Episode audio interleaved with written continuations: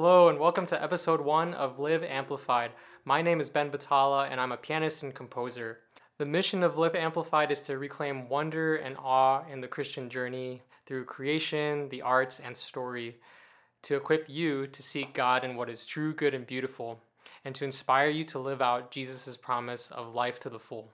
For this inaugural season, I want to accompany you on your Lenten journey and help you go deeper into Christ's story of freedom in the Sunday Gospels. For each Sunday in Lent, I will guide you through a reading of the Gospel, followed by an instrumental improvisation and reflection. So, how does this work? For my fellow Catholic listeners, you may be familiar with Lectio Divina, or divine reading in Latin. Lectio Divina is an ancient tradition of the Church that gives the reader a guide for encountering God in the Scriptures, hearing His voice, and sharing in dialogue with our Lord. But in this show, I'm going to introduce a twist Audio Divina. You are probably already familiar with praying with music. You might have instrumental music or praise and worship in the background while you pray or meditate. I know several others who use the soundtrack of movies like The Passion of Christ when wanting to pray with Jesus' passion or crucifixion. Now, rather than using music in the background to help you focus, I want the music to be front and center in your prayer. I want us to be able to enter into the scripture through the music. The music itself becomes the way in which you encounter God and dialogue with Him. The music is the prayer. The unique aspect of this show is that I will be praying right alongside you as I improvise on the spot here on my piano after reading the gospel. I won't have anything composed or planned beforehand. I want to be vulnerable with you and enter into the space of immersion and imagination and bringing the story of the gospel to life. For some of us, this might be new territory. Instrumental music might have always been in the background, and when it is front and center, as in a piano recital or orchestra concert, it might be really hard to understand what the music is trying to convey. Regardless of your background in music, I want to give you a few musical tools and language to help you dive deeper into the scriptures. There are four basic building blocks of music rhythm, melody, harmony, and texture. Let's briefly talk about each of these elements. Rhythm. Rhythm stands for the placement of sounds in time. This is the most fundamental building block of music. Rhythm can determine the overall energy of the music, whether it's calm, march like, or exciting.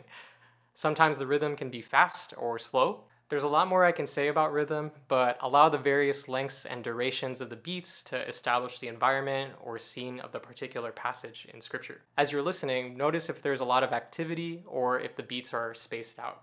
Next is melody. Melody refers to the organization of pitches into a series. The series of pitches create a phrase, and depending on how organized and pronounced the pitches are, a musical theme can emerge. As you pray with the music, notice when certain themes are introduced and how they evolve throughout the music. Sometimes the themes aren't as pronounced, and I might be more focused on the environment or scene. Harmony. While melody is more of a linear aspect of music, harmony is vertical, as pitches are combined and stacked together. Harmony brings life and color to the melody. As a jazz musician, harmony for me is the heart. Simply put, you can break down harmony into consonance or dissonance, or resolution or tension. Dissonance or tension creates a sense of expectation, a desire for resolution or a return home. The interplay of dissonance and consonance is a sonic incarnation of our own life's tension and resolution, our anger, our joy, our suffering, our healing. Whether it is major, minor, or something in between, the harmony gives us the mood of the story. Lastly, we have texture, which in its most basic form is the interplay of the first three elements. You might hear sounds that sound rough, or dense, or sparse. Texture is the overall effect of the combinations of sounds. Texture involves dynamics, or the movement from loud to soft or soft to loud. Texture can refer to range or high notes or low notes with an instrument. As you pray, you might hear me get loud all of a sudden to convey a certain drama in the passage, or you might hear a theme played originally at a higher range that is reintroduced in a lower range.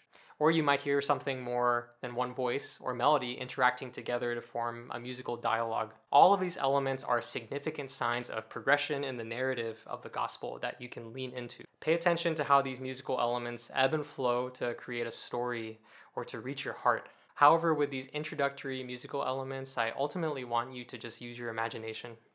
Make the music not in the background, but front and center in your minds. Enter in.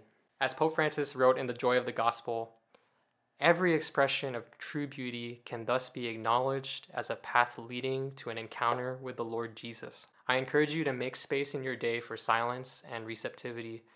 Try to avoid distraction and noise as you're listening to this show. This kind of listening is active and requires quiet focus. Above all, invite the Holy Spirit and trust that our Lord wants to meet you in prayer. I hope that this show will give you rest, will reawaken a sense of awe and wonder in your life, and will help you embrace an amplified life in Christ. Thank you, and I'll see you soon. If you haven't already, feel free to subscribe and hit that like button, and I look forward to playing for you soon. God bless.